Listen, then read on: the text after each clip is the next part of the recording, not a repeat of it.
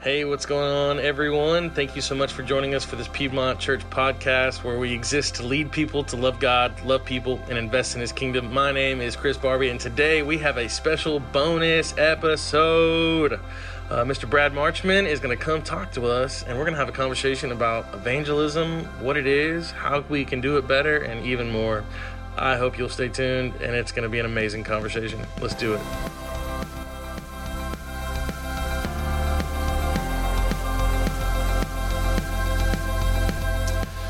Hey, Brad, what's going on, man? How are you? Hey, Chris, doing great, man. Glad to be here. Yeah, man, I appreciate you so much. Uh, so, we're going to talk about some fun things uh, today. Uh, you know, you are the evangelism consultant for the Georgia Baptist Mission Board in the kind of central Georgia, middle Georgia, I guess it's called East region. Is that right? Really, the whole central area of Georgia now. Okay. I'm taking on the East and West Central. So. yeah. So when I lived in Atlanta uh, and I got the call to come down to Macon and I, I heard the term middle Georgia, central Georgia, I was like, what, what is, what is that? Because when you grow up in Atlanta, everything south of Atlanta is just South Georgia. that's right, country, rural. right, yes. Right. So uh, upon, I think that's what most people outside of Georgia think about Georgia too. so upon moving to Macon, I learned all these different towns and oh, Middle Georgia, there's an East region, a West region. I'm like. Nah, we're just all South Georgia, right? Maybe I don't know. Right. so, uh, well, man, hey, I appreciate you coming on with us today. So, we're going to be talking about evangelism and I feel like in some ways that's a loaded term. Uh, there's probably some folks out there going, "What is this five dollar word?"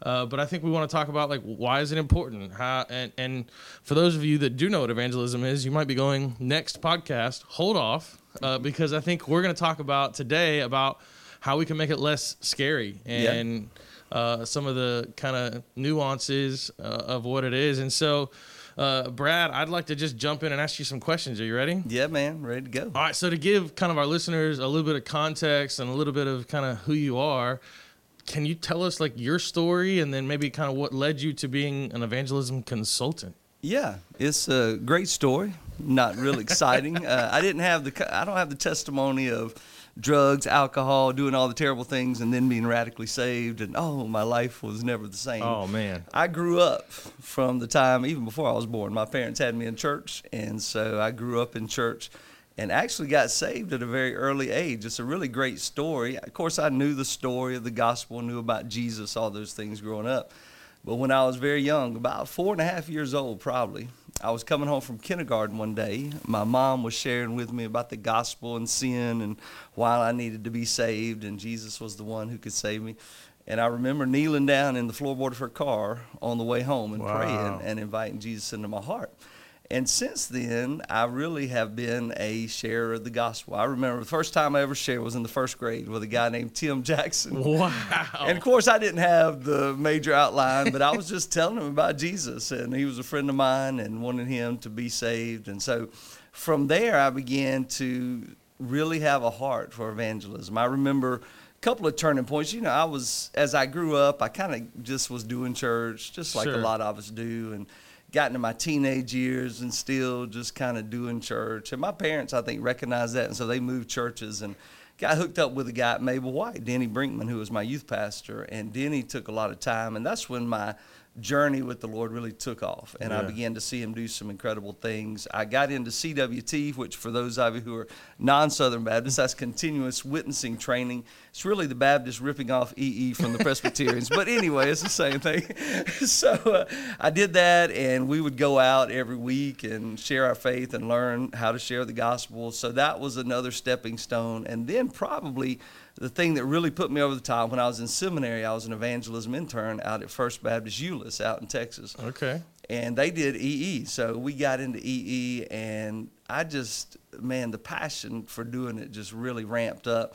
And it really fed into my first ministry job, which was I was an evangelism and missions pastor at First Baptist Church in West Monroe, where oh. Duck Dynasty is now. Hey, you know, all those guys, if you're familiar with that. They were not famous when I was out there, but uh, and so it's just been building over time, and uh, God has really used a lot of those instances to get my heart uh, continuing to stay focused. And so when this job came up, it was not that I was looking for it. I was pastoring, doing my thing. Um, but this job came up, and the, the guy, Levi, sent me the job description. And as I looked at the job description, I was just checking out, yes, yes, yes, yes, that was me. Because that's what I had been doing. That was my heart. And so it's really worked out to be a perfect spot for me. And I'm really thankful to be here, to be a part of this, Yeah. to help pastors and churches uh, understand evangelism, how to do it, how to be more effective. Because we know it's hard. I mean, we don't do it, so it, it's hard. And so, how can we spur others on to try to be better and to do more of it? That's yeah, for sure. I was meeting with a group of guys last night, and uh, we were talking about evangelism, and everybody around the table was like, "Yeah, we know we need to do it. We just we just don't." and I was like, I, I, "Okay, so how do we get us to doing it?" And so there was some interesting things you mentioned in there. You know, as Christians, we have our own little uh, lingo. That's That's kind right. our own little culture. Yeah. And so maybe you're listening, you're new to the faith, or you're not so familiar with some. You know, he's saying CWT and EEE and three circles and all these other things, and we're talking about this idea of evangelism. And so, Brad, I just I would love for you to just kind of flesh out really quickly for uh, maybe maybe the the new believer, or maybe the person who's been going to church, you know, their whole life, but just doesn't really understand what that word means. What exactly is evangelism? Like when we Yeah. say, "Hey, let's go evangelize." Yeah. What does that mean? Evangelism at the very root of evangelism and really the greek word in Yeah. the bible for evangelism just Getting out the means Greek. it means good news that's right That's going right. deep here Yeah. but it just means good news Yeah. we're sharing good news when you find out that uh, something good happened in your life what do you want to do you want to go tell somebody Mm. That's when right. your football team wins the game what do you want to do i want to go tell somebody because it's good news well what we have in the gospel is good news it's the story about how God stepped out of heaven in Jesus, was born, lived a perfect life, died on the cross for our sins, paid our penalty, paid our debt, and allowed us to have a relationship with God, forgiveness of sins. And so it's really just good news. It's the greatest thing that's happened to a believer is the fact that I was saved from my sin. It's, something that I couldn't do on my own. And so Jesus made a way for us. And so he changed our life. And so the good news is because of this great gift I've been given, I want to give it to somebody else. And I've heard it said like this you know, evangelism isn't about me thinking how great I am better than you because you're not saved or you're not, but it's it's one beggar who found bread trying to tell another beggar where to find bread. Mm. And that's a great thought when you think about evangelism. It's just I've been changed by the power of God and what he's done for me in salvation. And so now I want to tell other people about it and I want to give them my story. And that's where it comes in that anybody can do evangelism. You don't have to have all the fancy CWTs, EEs, three circles, all those things. Those are great tools, but you don't have to have all that. If you have a story, mm. you can tell somebody about Jesus. And that's that's why I know it's true that any believer, any follower of Jesus has the opportunity to be an evangelist, a Yeah. share of good news because you've got the story in your heart and in your life. Yeah.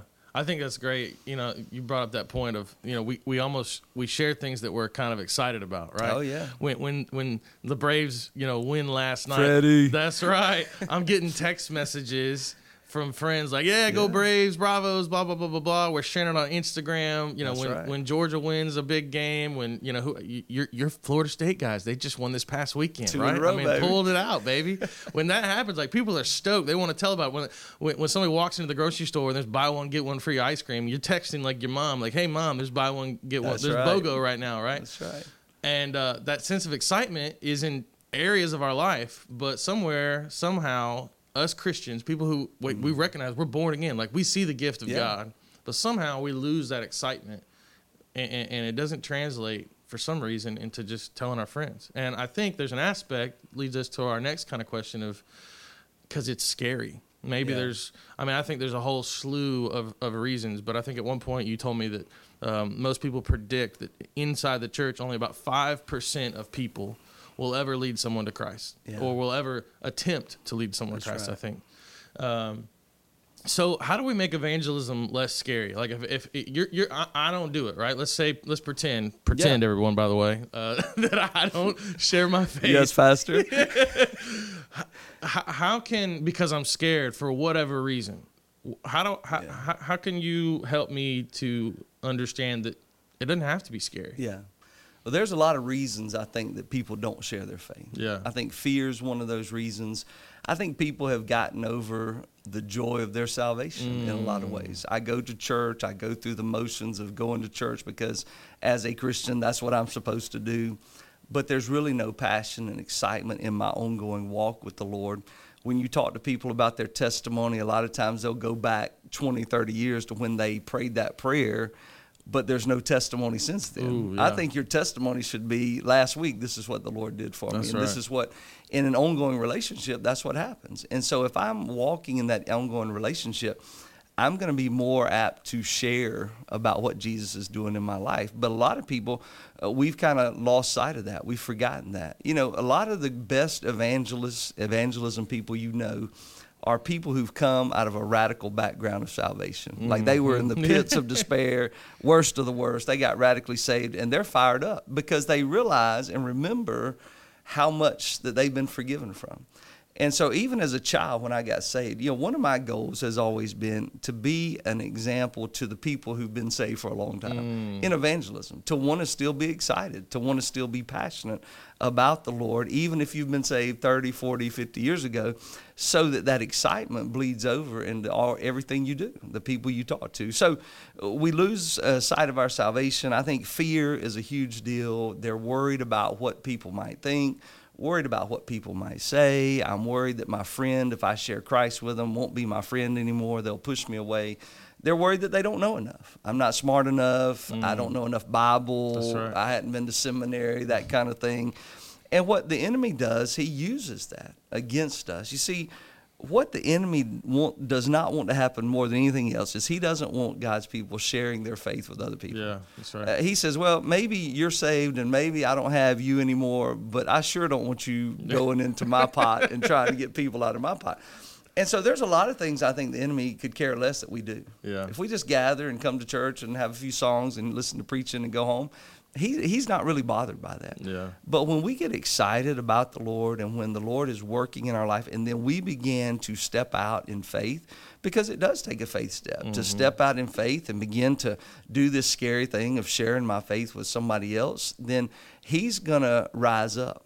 And we talked about ants the other day when I was here automatic negative thoughts.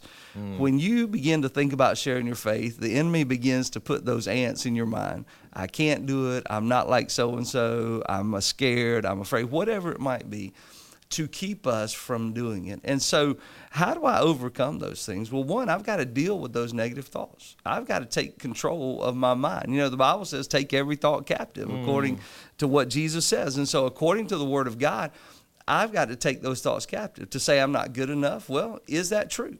Is that true that I'm not good enough? Well, according to the Word of God, I've been transformed, I've been made new. So, yeah, I'm good enough, not maybe in my own strength, but in what Jesus has done for me. And so I'm going to walk in that. Am I not smart enough? Well, is that true? Of course not, because I know the simple message of the gospel. I know what Jesus has done for me. And so if I know that, I have enough in me to tell somebody else about Jesus Christ. And another part of that, one of the ways to get over that fear of not knowing enough is just to start sharing. Uh, I remember at Georgia Tech, I was a student there, and I had a mentor, a guy that was a couple years older than me, and he would go out on campus and just do surveys and ask people with the intention of sharing the gospel. And so we'd start with a little survey, and then we'd ask the question, "Do you mind if we share with you what the Bible says?" And you can imagine some of the responses we got on the campus of Georgia Tech was lots of crazy thought out there. And so that was one of the best ways I grew in my gospel sharing is because we'd run across questions people would ask you, and I, I was always I was like, "Mm, I don't know, but I'll get back to you if you'll let me. And so I would have to go and find out. So it made me better That's at right. witness because I was doing it. And so the first thing I would say for somebody that's scared is one, I've got to put aside those negative thoughts. I've got to believe that yes, God saved me, but God didn't just save me for me. He saved me to be a witness to the people around me Yeah, amen. that I have a real responsibility. It's not just, uh, well, maybe I should, or maybe I could, or maybe if I get to a certain point, I will. No, it's your responsibility. If you're a Christian today and you have people in your life, which we all do, that don't know the Lord, those people are my responsibility to be a light for them, to share the gospel with them. And so I've got to be very intentional about that. And so I've got to put aside those negative thoughts. I've got to embrace this calling that, yes, I have a part to play in the salvation experience. And then I need to begin to pray about the people in my life, those lost people, because that will begin to help me have more of a heart for them. And then I've got to figure out how I can learn to do it. If I don't know how to do it, all of us, if you don't know how to do something right now and it's very important to you, what do you do? well, many times we go to YouTube now, but you know what? In many ways, and YouTube's great, but there's things that we want to do and we don't know how to do, so we go find out how to do it. Right. We find somebody that is doing it, or we look up a book and read about how to do it, or like I said, we go on YouTube and we watch the video and they show us how to do it, but we figure it out. And as a Christian, there shouldn't be anything more important for us than to figure out how can I share the gospel. And another thing that's important too is to be with other people that want to have a heart to do that. You know, that's that's a great way of encouragement is to say, you know what, I want to go with you maybe and you know, even as a pastor, if I know I'm going to share Christ with somebody that I've met or whatnot, take somebody with me. Let them see the process. Let them see how it goes. Let them understand it's not really that hard. Mm-hmm. We're not we're not sharing rocket science here. Yeah. We're sharing the gospel. The gospel is a simple message of good news. And so I want to do all those things to alleviate some of that fear because if I can ever get somebody in that moment of them being a part of a conversation like that, they realize one, that it's not that hard, but secondly, they realize, wow, this mm. is incredible. And if I can ever get somebody in the moment and they see somebody actually come to faith in Christ in that moment, it changes their life. It does. I had a guy in my church, and he went with another guy to share Christ with a, a couple, and that couple got saved. And I'm telling you, it it, it changed him. Mm. Oh, I've never seen anything like that. I have never, and really, it's true. And I use the analogy a lot about uh, having a baby. Me and both of you, me and you have children, and so we have had that experience of being in that waiting room, seeing that baby born, and it's the greatest thing you've ever experienced. It's like, wow, this mm. is a miracle. I can't believe it.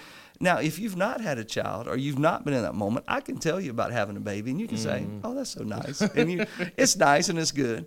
What's the same way with Christians? If I tell you I led somebody to faith in Christ, you can be excited to an extent of, "Well, that was nice," you know, that's something we should do.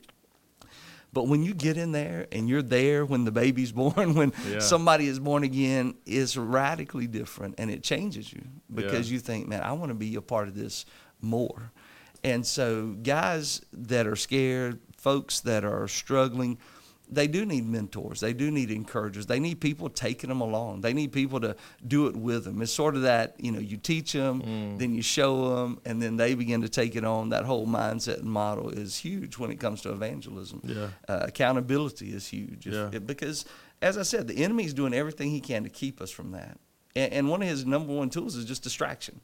I get so busy and I forget that there's people around me that are lost that I'm responsible for. So uh, that's what I would say to somebody who's scared. Get in a group, you know, find people that can encourage you, uh, or even just one person that you can be accountable to, and y'all walk that journey together and grow in that. Yeah, I love a couple things you said. Think about that that testimony, that person who's been saved for 30 years, and you, hey, share your testimony with me, and they immediately go back 30 years. That's right. What if you walked up to that same person, and if they were happen to be married, well, hey, how's how's your marriage going? Are they going to go back? Well, you know, 30 years ago yeah. I proposed, and here's how. They're not going to tell you that, right? right? They're going to tell you what's happening recently. Man, we've been mm-hmm. doing really great. We just did this thing. We're going on our anniversary for That's this, right. right? They're telling you about the things that are recently happening. So there's an aspect to evangelism. It's just like just tell people what God's doing in your life. That's right. Uh, and I think for some of us, especially those who find ourselves in the southeast, making we're we're around quote unquote Christians all the time, right? Yeah. I think there's there's a certain uh, percentage of people when I talk to about doing evangelism, they're going, I just don't know that many lost people, and I go, okay, all right, so we'll pretend that that's true. I don't right. know that, that it's true, but we'll pretend it's true. I think in a climate like ours where there are so many quote unquote Christians, Facebook static, status Christians, cultural right. Christians, cultural Christians, um, and I think the one thing that sets our life apart as Christ followers to those people around us who maybe are on the fringe is evangelism. Mm-hmm. It, it's not just did you are, are you not watching that show or are you you know abstaining from this thing or that thing or watching your language or whatever because I think to a degree in cultural Christianity, those morals and ethics have kind mm-hmm. of found their way into the fabric of our lives. That's right. And so it's almost expected in some of those things. But when we start talking about what God's doing in our life and start talking about the gospel, Yeah. that's the thing that makes you a weirdo. Everybody says, "Whoa." Yeah, Yeah. right. That's the thing That's that right. makes you a good weirdo, right? Yeah. A, a, a Where we should evangelical. Christian, the one That's who's right. like, this is as you spoke at our church recently, the normal Christian. Yeah. Like that's what we should be in a normal sphere in our life. So I, I love that. And just taking it one step further, Chris, I would say that should be the driving force of our life. Mm. I mean, we should wake up as a Christian and think as I go to work, whatever Yeah. my job is, whatever I'm doing to make money or whatever I'm doing because I love it, it, it doesn't matter. But I should go into that situation with the thought that, hey, who could I share Christ with? Who's in my circle this today that possibly I can share Christ with? That should be at the driving force to get us out of bed every morning. Lord, I want to do what you want me to do, and what the Lord wants you to do is to share the good news with other people. That's right. Yeah, I think there was a what, was the evangelist? Was it Dwight Moody that shared the gospel like every day for like thirty Yeah. years or something like that? Yeah. Uh, that's. I mean, And- not, and- not saying we all got to be that, but well, I tell people in my training, I say, listen, I'm not saying you're going to share the gospel with somebody every day, but as a believer, you should think about it every day Yeah.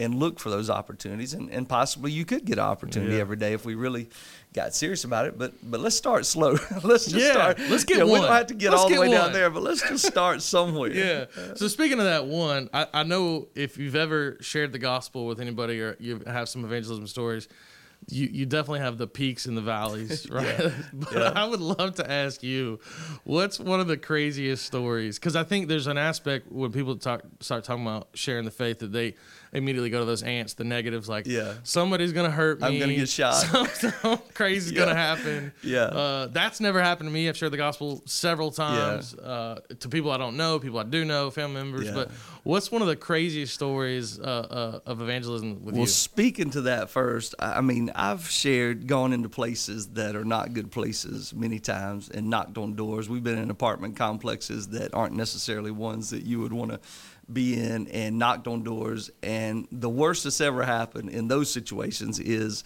Uh, got the door slammed in my face. That's right. You know, that was about it. So that was as bad as it got. After Yeah. all that, uh, sharing on the campus of Georgia Tech, there were some really strange things you heard about Yeah. the cosmic and the universe and all these different thoughts and beliefs people have.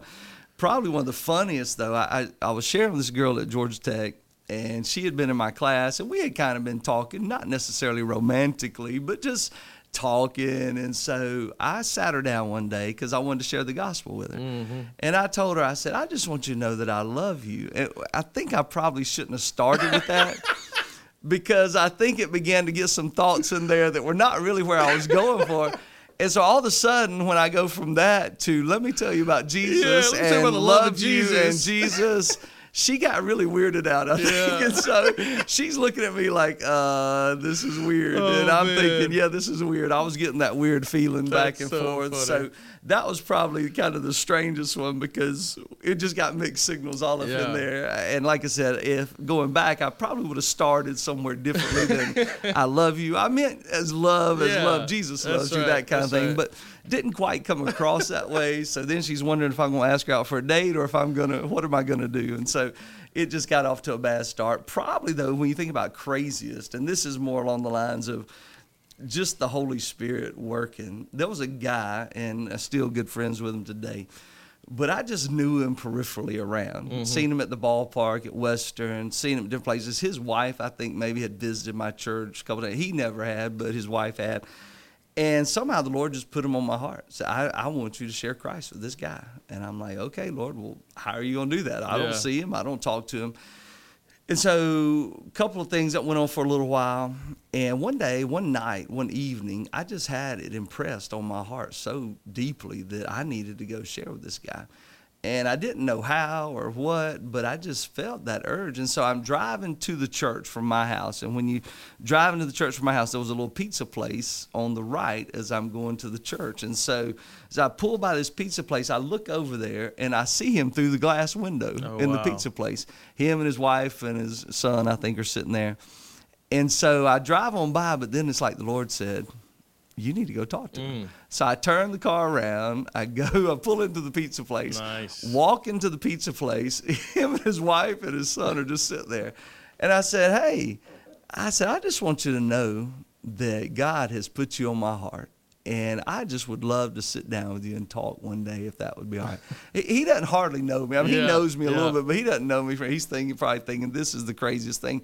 But miraculously, he says, all right, let's go to lunch. Wow. And so I think it was the next week we went to lunch. I shared the gospel with him. He got saved, uh, became a part of our church, and is just doing great. But it was just an amazing story of God's provision. You know, I, I don't agree with everything that John Wimber ever did. He was part of the Vineyard Movement and Yeah, all that stuff, yeah. the founder of that but he wrote a book called Power Evangelism, Mm. and he talked about, and and some of it you might say, "Oh, that's a little hokey," and, Yeah. and maybe some of it was, but the point that I took from that is that we've got to be listening to the Spirit's voice to be able to be effective in evangelism. Mm. Uh, I can't tell you how many times it's just like the Spirit took hold and said, "Hey, I want you to talk to this person." Mm.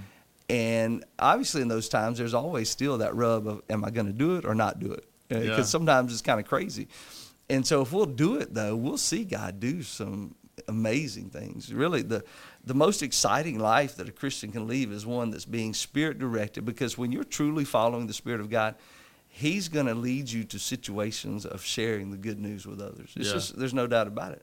You know, Jesus said, "Follow me, I'll make you fishers of men." Mhm. if we're following him truly, you're going to be out there fishing for men with the Mm. gospel, the good news. And if you're not, you need to check: Am I really following? I might be a good guy, I might be doing some good things, but am I really following Jesus? If I'm not sharing my faith, and That's so right. I want to be about that. And so the Holy Spirit is a huge part of that.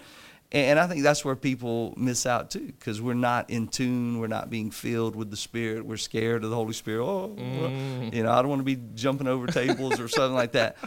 But we've abused that so much that we stay away from it. But really, the Spirit is what empowers us to live our life. He guides us, He mm-hmm. leads us, and He directs us in evangelism. Yeah. And so if I'm listening, He's going to open doors. If I'm praying intently for people to be saved, He's going to open doors. And That's I've right. got to be ready to go through. So. And he's the one that's convicting them. It's not. It's not how great we were. Or, you know, none of those things. you don't save anybody. That's right. That's Chris right. is not is smart enough to save anybody. I'm not smart that. enough to save anybody. I don't have it within me to be able to say all I'm supposed to do is be the messenger. That's right. The Spirit of Faithful. God works in their heart to save them, and so that takes the pressure off of us. That's Yeah. another reason we shouldn't be scared. That's right. Listen, I'm gonna share it. Yeah. And my phrase like just give God a chance. If I Uh-huh. throw it out there, then God takes it Yeah. and He uses it. But if I keep my mouth shut, I'm answering for God. Oh God, you can't do this. You Yeah. can't save this person. right. I'm just gonna be quiet.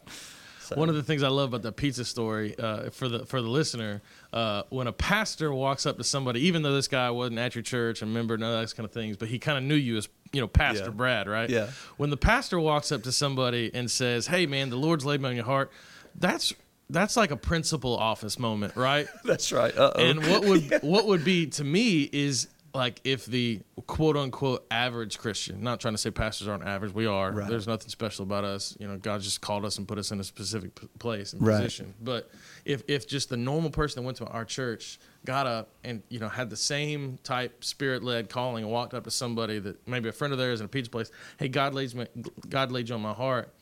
Imagine what could have happened in the guy's heart then. Like, Mm. I mean, that's. I I think sometimes p- p- people think pastors like have this like special thing, and it's That's like really actually, if I'm in a party and somebody asks me, "Hey, what do you do for a living?" and I say pastor, they shut it down, right? Like, the co- yeah, the conversation's over. Yeah. all the words that they said beforehand, they're like, "Oh man, I'm sorry, I didn't mean to drop that early," and I'm like, "I mean, it, it's it's okay. Like, you're they, good." they get real uncomfortable Yeah. real quick. Yeah, but if if we can just embrace our calling as Christians, like I think it's huge. Yeah. Awesome. All right. So next question. Uh, this I, I learned this recently. I think from you, maybe through a Barna study. Uh, Forty-seven percent of Christian millennials, so that's people who call themselves Christ follower and then fall into that generational millennial place in life. So forty-seven percent of Christian millennials believe that we shouldn't share our faith. Why, why do you think that I, I I fall actually in that millennial? I'm right there on the cusp uh, of of, Come on, you're hanging on. You're hanging on. uh, of that. So why? why okay, you- boomers, the kids like that's right. So why do you think that is?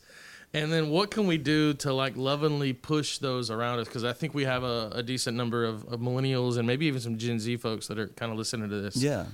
I think it's really uh, tragic that uh, that stat is what's come out. Barna does a lot of research studies, and that was something that he found. Like I said, it goes beyond not doing it. We've been we've been good at that for a long time. Mm. That's right. But now, when you get to the point of saying we shouldn't do it, that's where it gets really scary because then you're saying it's none of my business what's going on with that person. And I think part of the reasoning from that is because since these guys have been growing up, ever since they've been growing up, you've had this attitude in our culture of, well, everything's good, everything's right. Your way's fine, mm. my way's fine.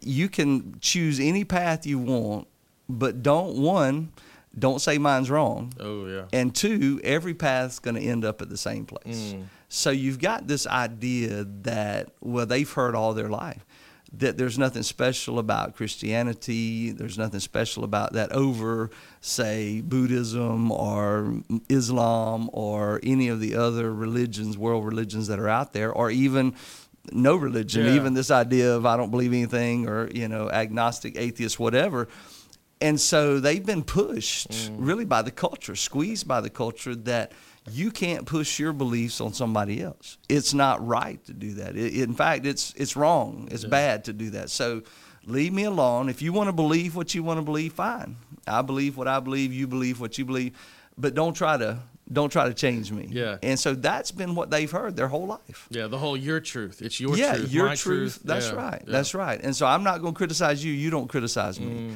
And so, because they've heard that their whole life, it's really become ingrained in their life. And another thing, in addition to hearing that from the world 24 7, the church has not done a good job about explaining the importance of the gospel, the uh, supremacy of Christ, why Jesus is the way, the truth, and the life, and no man comes to the Father except through him, why Jesus is the only way. Mm. We, we've done a poor job of helping them to really uh, let that take root in their life. And so the culture has kind of guided their thought process and guided their belief system. And so I think that's the why of it. You know, why it's like that is just because they're, and, and I really think it's going to get worse in the sense that as people who believe Jesus is the only way, will probably eventually become the most persecuted group, especially in America. I mean, they're already persecuted around the world, but yeah.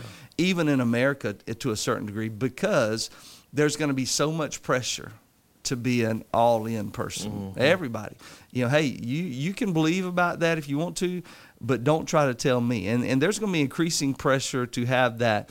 Uh, any way, any road is okay as long as mm-hmm. you're as long as you're sincere about it. Be sincere. So I think that's the why why that has happened. But I think the answer to how can we help uh, change that is to really get back to the Word of God. You know, I think uh, we try to get cute sometimes, we try to get fancy, but really, I think what uh, younger folks and even the groups behind uh, the millennials now that are coming along, I think they want to hear sincere, authentic truth from God's word. That mm. this is the the gospel is the power of God unto salvation. You know that's where the gospel, the message is in the in, in the powers in the message of the gospel and what the Spirit of God can do. And so we need to help them begin to train and say, okay, listen, guys, we need to understand why this is true. Why is evangelism important? Well because the Bible teaches us that Jesus came for all people. He came to die for their sins, and without Christ, we're going to be separated from God for all of eternity. And so we want to help them to understand this is important, this is huge. And then we want them to see how to do it in a loving way, how to do it in a compassionate way, because another thing that goes into that is they've seen examples, because this is what the media highlights a lot of times of Christianity gone wrong, you might say, where mm. you know people are abusing other people and they're yelling and they're telling them how much God hates them and all this stuff, and the media loves to feast on that. And so we need a genuine representation of what it means to be a Christ follower, and then the difference that Christ makes in our life, and that the fact that in Christ He is the only one. You know, every other religion is about us working our way to God. What do I need to do to work my way to God? Well, Christianity is about God stepping out of heaven, coming to us, right. and making a way for us to know Him. And so there are stark differences between Christianity and every other world religion, every other belief system. We need to highlight those for yeah. the younger group and say, guys, this is why we're Christ followers. This is why we believe what we believe. But this then, not only to understand the theological part of that, but then the practicology of that where mm. we're living it out in a way that's not abusive in a way that's not running people over but in a way that's loving people loving the people who are against us loving the people who don't believe the way we do loving the people who are at odds with us that maybe are trying to abuse us and mm. trying to persecute us but we have to respond in love and so if i respond in love if they see that then they're going to see the power of God begin yeah. to work and it's yeah. going to begin to take root in their life. And so I've got to help them. You know, I've got to I've got to one model that for them. Uh, they've got to see that in my life. How do I treat people that don't believe the way I do? How do I treat people that believe opposite from the way I do? Uh, and, and, really, you can get into how do I treat the homosexual and how do mm. I treat the people that uh, we know that this is what God's word says, and so we know that this is not right, but yet I'm still called to love and still called to reach out with the gospel because how is somebody who doesn't know Christ, how is somebody that's living in opposition to God going to come to know Christ unless me as a Christ follower reaches out to them and loves them and shows them Christ's love and yeah. displays that? And, and that's really an area that's going to be a huge challenge for the church going forward. We've got to figure something out because we don't do a good job at that. Yeah. We really don't. And so I think millennials see that too and then that kind of affirms what the world's been telling them. Yeah. You know, because well, you know, my church they were a bunch of jerks. You know, I mean, so yeah, yeah, I see that. But if we really show Christ and show the love of Christ and live that out day in and day out, and we're effectively sharing the gospel, and we see life change happen, life change is a huge so prescription. Yeah. You know, uh, man, if there, what to what ails you, to what ails the church, new birth mm. is a huge cure for all the things that we complain about in church. If I begin to see people being saved and new life coming into the church, a lot of those things that get in the way and that are peripheral things that we argue and fuss and fight about, they fall to the side yeah. because we're on mission. Mm-hmm. We're on mm-hmm. mission, and so as we're on mission we want to be effective in seeing others come to Christ. Yeah, uh, there there was a uh, an interesting quote that I that I heard um, talking about the things that don't matter fade away when our when our hearts are kind of centered. And it's actually a book you and I read together called Canoeing the Mountain. Yes, sir. Uh, and, and, Tod, the, the author, Tod Bolsinger says, people must be engaged in meaningful work together if they are to transcend individual concerns and develop new capacities. And yes. so when our hearts are focused on the big mission, the gospel, mm. as opposed to, man, I love this song, I like yeah. that carpet, how's the building look, you know, how comfortable am I? I think it's huge. Um, that's right. I think one of the things that you mentioned, um, uh, and when I think about Christian millennials, pops out to me is they don't want to be, we don't want to be, I should say, offensive. Right. right? We don't want to come off as offensive. And that's I think right um, when I look back, I, th- I think the way some of that was modeled because there may have been some Christians that were offensive. Oh yeah, and the, no the, doubt. The hard part in that is that we need to recognize as true Christ followers what the Bible says. The Bible says that the gospel is offensive. Yeah. Right. Like it, it's folly to those who don't yes. take it as truth, and so uh, and, and, it's not offensive in that it, it it's trying trying to offend, but what it's doing is it's it's breaking down your worldviews. It's it's making you really look into the mirror to see that you as a human being are yeah. broken and dead. That's right. Right? And you can't do anything without yeah. Jesus. And that's offensive. It's a hard message right? to hear. Because yeah. you're selfish, you're a terrible person. No matter if you think you're a good person or not, you're not. Yeah. And that's offensive. And so what we need to do as, as the church, like you said, is we need to learn how to deliver this offensive message in a non-offensive way right. in love. Right. But we got to understand the, the the package that we're holding. Right. Man, it's it's offensive. It's, it's a, a great offense. It's right. It's something that I love to embrace because the more I embrace it, the better picture I see of God. That's right. Uh, but I got to learn that hey, not yeah. everyone's in a place where I can just walk in and say, you know, you're a sinner going to hell. That's you know, right. Did you know yeah. that, right? Yeah. Uh, you know, and, and, and that's that's a huge part of that because I think you know going back to I can't remember who said this, but. Uh, we have the gospel is offensive in its message, but we shouldn't be offensive right. in how we present it. We mm-hmm. should present it with love. And like I said, going back to the idea of, man, I'm not better than you. Yeah. I don't. Yeah, I'm just a beggar f- trying to find bread, and I want to share this bread with you because I love you And so I think that's a huge part of it is being loving, but not compromising. Mm-hmm. Because I think another thing, besides the fact that they've seen Christians who've been jerks that have done it the wrong way and steamrolled people, and then, That's like right. I said, the media highlights ads. Oh, that's what's wrong with Christianity. Yeah. That's why Christianity's bad. But they've also seen compromise, Mm. and they've seen, well, uh, we better not talk about the blood anymore, or That's the right. cross, or this.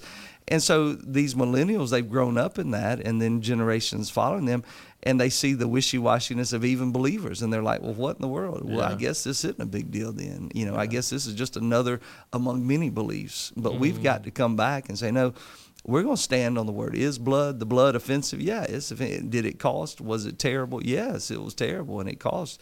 And, and so, you know, when the Passion of the Christ came out, so many people were appalled by the, the blood Mm. and the violence. And yeah, it was gory, but that was reality. Yes. You know, Jesus getting beat to a bloody pulp and then nailed to a terrible cross. And to do that for our sins and for my sin, your sin, and it's hard to hear mm-hmm. because, oh, I'm the reason that that's happening, you know, my sin. And like you said, the fact that you've got to come because it goes against everything that we believe growing up. Well, I'm a good person and I'm okay. Mm-hmm. And and the old good old American, you can do it, and you know you're the one to do it. Pull yourself up by your bootstraps, go for it. And the gospel says no, you Yeah, can't do it. right. You can't get there. You can't make yourself right. Yeah. You can't do all. And so we've got to come to that place of brokenness, and it's hard for people, and Yeah. it's a hard message to hear, but it's a liberating message. That's right. You know, once I receive it, and once I place my faith and trust, obviously it breaks through all the bonds and the bounds and the chains of my old life, and I experience life with Christ, which is new life, Yeah. and uh, out of the darkness. So That's right. Okay, so we have talked about a lot Yes, in sir. this in this time together. I'm listening, I'm going with it. I'm kind of still maybe struggling with okay, how does this what do I do? What's my next step? And so Brad, if, if we're sitting across from the table from each other and I'm just looking at you going, I hear everything you say, I, I think I agree and believe with it. What am I supposed to go do now? What's my next step? here's some things I would start with. If you've done nothing, which that's I'm assuming most of us are not maybe near near or close to that point. Here's what you need to start doing. First of all, you need to identify. Okay, Lord, you've placed me in this world, in my neighborhood, in my job, in my family, in my kids' ball teams, in wherever you go, where you live, where you work, where you play. Well, you need to identify out of that group and in all those associations that you have, who are the people in your life that you feel like are probably lost. Mm. Now, we can't know 100%. But and when I mean identify, I want you to write them down mm. on a piece of paper. I want you to get you a list of people in your journal on a piece of paper that you're going to keep with you. Because here's what's important we can keep people at an arm's distance when we don't identify them a lot of the prayers for lost people in church today are, well, let's just pray for the lost people out there. Let's just pray. Because here's what's reality, Chris. Here's what's reality. If I don't identify people, I can kind of keep it as kind of an out there thing. Mm. And I can brace myself because here's the reality, folks, if you're listening out there. If we truly believe what we believe, that if somebody leaves this planet without Jesus Christ as their Lord and Savior, that they're going to pl- go to an eternal place of torment called hell, mm. and it's going to be a terrible place. It's separated from God. If I truly believe that, how could I look at my friend or my coworker and my neighbor day after day, day after day, and never say anything about the gospel to them if I think they're lost? But I think what we do as Christians to keep us from going crazy and insane is that we put up little barriers and firewalls so we don't have to think about it. So if I don't identify my friend John at work that's lost, if I can just keep it as everybody that needs to be saved, it keeps my personal responsibility at a minimum. That's right. And I can deal with the fact that, hey, maybe some people are lost and they're going to be separated from God for all eternity. But so I want to identify, I've got to make a list by name John, Bill, uh, Sarah, all these people I know in my life. So I start there. When I identify them, then it becomes real. All of a sudden, hey, these are people God has placed in my circles of influence. The lady at the cash register at the store that I see all the time, the same lady, and I talk to her here and there. So, all those people I want to put on a list. The second thing I want to do is I want to begin to pray for them on a regular basis. And here's what I'm praying I'm praying that they could be saved, that their hearts would be open to the gospel, that they would be able to hear the message, and that when they hear the message, the Spirit of God would take it and use it to see them come and be saved. So, just something like that, that you're praying for these people on a regular basis. Then you want to begin to pray, and God, help me to be a part of seeing this person come to Christ. What can I do? God, show me how I can minister. So here's what I'm doing I'm identifying the people. I've got a name, there's a face there. I'm writing it down. It's not just out there in the cosmos somewhere. This is real people, real That's life right. right here. I begin to pray for them. Now, what's going to happen when you begin to pray for salvation for these people is the Lord's going to begin to work in your heart. That He's going to begin to develop a burden for you to say, I can't sit idly by and just not do anything. Mm-hmm. Yeah, I'm praying, but I've got to do more.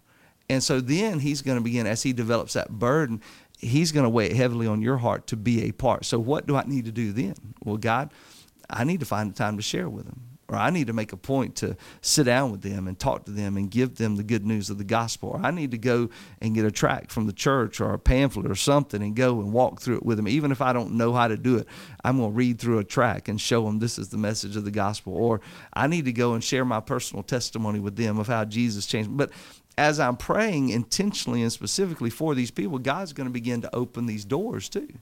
So then I've got to decide okay, I'm going to am I going to begin to share? And so, what I would say do is you identify, you begin to pray, and then I would say you need to get accountable to somebody in your life. You need to have a, a friend, uh, uh, somebody that you can talk to and say, hey, we want to be effective in sharing our faith together because accountability goes a long way in helping us stay on plan, to stay on track. Hey, Chris, have you been praying for your people that you've identified that are lost in your life? Have you mm. have you been lifting them up? Chris, have you uh, you told me the other day the Lord really put John on your heart to share the gospel with. What's your plan to do that with John? And then you can ask the same questions back to that person. Listen, well, you've been talking about these 10 people that you're praying for. Are you praying for them? What's God showing you about? But that accountability keeps me on track and it helps me to many times what accountability does well, a lot of people think bad thoughts about accountability. oh, I don't want to get beat over the head. But that's not really accountability. Accountability is mutual encouragement to a desired end and destination. Mm. So I'm trying to encourage you. And many times, what accountability will do is to get you over the goal line. Yeah. yeah it's sort that's of like right. when uh, if if I'm setting up a time to go meet with my friend to share the gospel with him because God's led me to do that. If I share that with somebody, there's going to be a much more likely that I'm going to do that mm. than if I just said, mm. okay, Lord, I know I need to do that. Because again, the enemy has an amazing power to put off, put off, put off, put off. So I know God's told me, I know God wants me to do it, but I have this amazing ability. Oh, I'll do it next week. Oh, I'll do it next week. And we never get around to it. When I finally take that step and say, Chris, I'm going to share with my friend John on Thursday, and I'm going to share with him the gospel because God's put it on my heart can I talk to you Thursday afternoon? And you ask me about how that went. That's right. All of a sudden, it's not that Chris is abusing me or anything like that, but I know that he's going to call me on That's Thursday right. afternoon after that lunch meeting. And so it's going to help me get across the goal line to do what I already know God's called me to do. Yeah. And so to do evangelism well, we need each other. Yeah. You know, we need people asking us the hard questions. Pastors need that. Pastors need the, that answers to, hey, I've got guys that are holding me accountable to do the same thing because it's one of those things we should do, and it should be as natural as breathing and doing the things we do. Mm-hmm. But we've made it not so. And so we've got to fundamentally change how we do things in a lot of ways. And so that means connecting on a deeper level with other brothers and sisters, really sharing and making evangelism a priority in my life. That this not it's not a add-on, and it's not just for the fanatical five percent that yeah. we see out there. It's for every single believer, yep. every single believer. And so, as a believer, whether I'm a brand new believer, I've been a believer for 50 years, every one of us is called to share the gospel. Mm-hmm. And so, church, the church should be about, okay, we're going to partner with you to help you to reach those people, but you've identified these people. And so we're going to partner with you to help you with that. But if I can do that, if I can start with identifying, start with praying, find me somebody I can be accountable with, you will begin to have a heart for evangelism. You'll begin to have a heart to share with others, and it'll set you on the track to begin to get to that place of sharing with others. That's right. And I'll take it to another level. I think if you're out there listening, you should be asking your pastor if they're doing it. Uh, yes. because uh, I, I, think too oftentimes pastors, uh, I know for myself, I get wrapped up into, oh, I'm doing this, I'm doing yeah. that. And uh, I'm trying to lead people to do these things, and if I'm not doing it, it doesn't mean enough to me. That's right. Not, I don't have my skin in the game. So find a time, walk with your pastor, uh, and ask him, "Hey, uh, who's the, when's the last time you shared you know mm-hmm. Christ with anybody. Like, and you're not trying to like. This isn't like, hey, uh, let me see your pay stub kind of thing. Like this, this is not just a like, gotcha moment. That's right. This this is hopefully an encourage, and maybe you need to have a conversation with them beforehand, going, hey, I'm trying to hold some accountability for myself. I just want to see how you do it. Can. I come with you sometime? You know, I don't know. Just I I think that it needs to be a top down thing, and so. Mm. Uh, we need to hold our leadership accountable. Maybe your community group leader, Definitely. you know, friend, and just and not in like a hold it over their head way, but like in a hey, we're all supposed to do this, right? like, and, and, let's do it together. That's right. let's do it together. Yeah, and if you kind of light the, the the fire, maybe the whole you know fireplace will to light up, and That's your right. church will start doing it. And if our churches will begin to do this. You know, yeah. the one question no pastor's going to be asking anymore is, well, where is so and so? You know, everybody's talking about attendance and numbers, yeah. and there's church growth people out there, and that, their whole life is devoted to that. And I'm right. going, what if church growth was evangelism? Yeah. I mean, you yeah. know what I mean? Like, it's not about how cool your carpet is or how tight my skinny jeans are, but, but about, like, what if we started reaching some people for. Christ? And uh, our churches would grow. Well, and you wouldn't worry then about transfer growth. You wouldn't worry about robbing yeah, sheep. It, it would just be. There's plenty of lost people all around us, and the unique thing is again, and this goes even back to you know why should I do it? How should I do it? But it, it begins with relationship. Mm-hmm. And so mm-hmm. it's, it's, we're talking about the relationships you already have, but those people that you have relationships with that need to know Jesus, the, we need to be involved. We That's need right. to take, be specific and be definitive in taking the gospel to those people. Yeah. Uh, because every one of us has those people in our life every single one of us. And now you might have to work a little harder. A pastor who's around church people all the time, he might have to work a little harder, but they're there. That's know, right. Neighborhood, join a gym, join some kind of activity group, coach a ball team, something that will get you around lost people. And as you do that, and it's sort of like, you know, one of the things with the Who's Your One, a lot of you are probably familiar with Who's Your One. It's a big deal that North American Mission Board is doing where people have to identify one person that they're going to try to pray for and share Christ with. And it's a great program, but here's what happens when I become intentional about the gospel. Uh, I may have one that I see, but it, it, it, as I see the one mm. and I'm intentional about that, all of a sudden I begin to see others. That's right. And it's sort of like buying a new car. You think nobody has this car until you drive it off the lot. Then you see it everywhere you go. oh, I didn't know there are hundreds out here just like my car. And it's the same with the lost. You know, when I begin to see the one, then I can begin to see others. And God begins to open my eyes. We become so used to not caring about it. That's right. And not seeing the lost around us, not understanding their eternal condition. And so we kind of rush by and we don't even let it pass over our mind. But if I can, so when I identify, that identification makes me start thinking about it. And every time I see people on that list, boom, something snaps in my mind that I'm, I want to be sharing Christ with them. And how am I going to do that? And so it's important. The relational aspect of that is huge to do that. Yeah. Well, Brad, I appreciate your time uh, together today. I hope uh, listeners out there, this was uplifting to you, encouraging, gave you some tools in your tool belt uh, to go love God, love people, and invest in His kingdom. We'll talk to you later. All right. Thank you, Chris.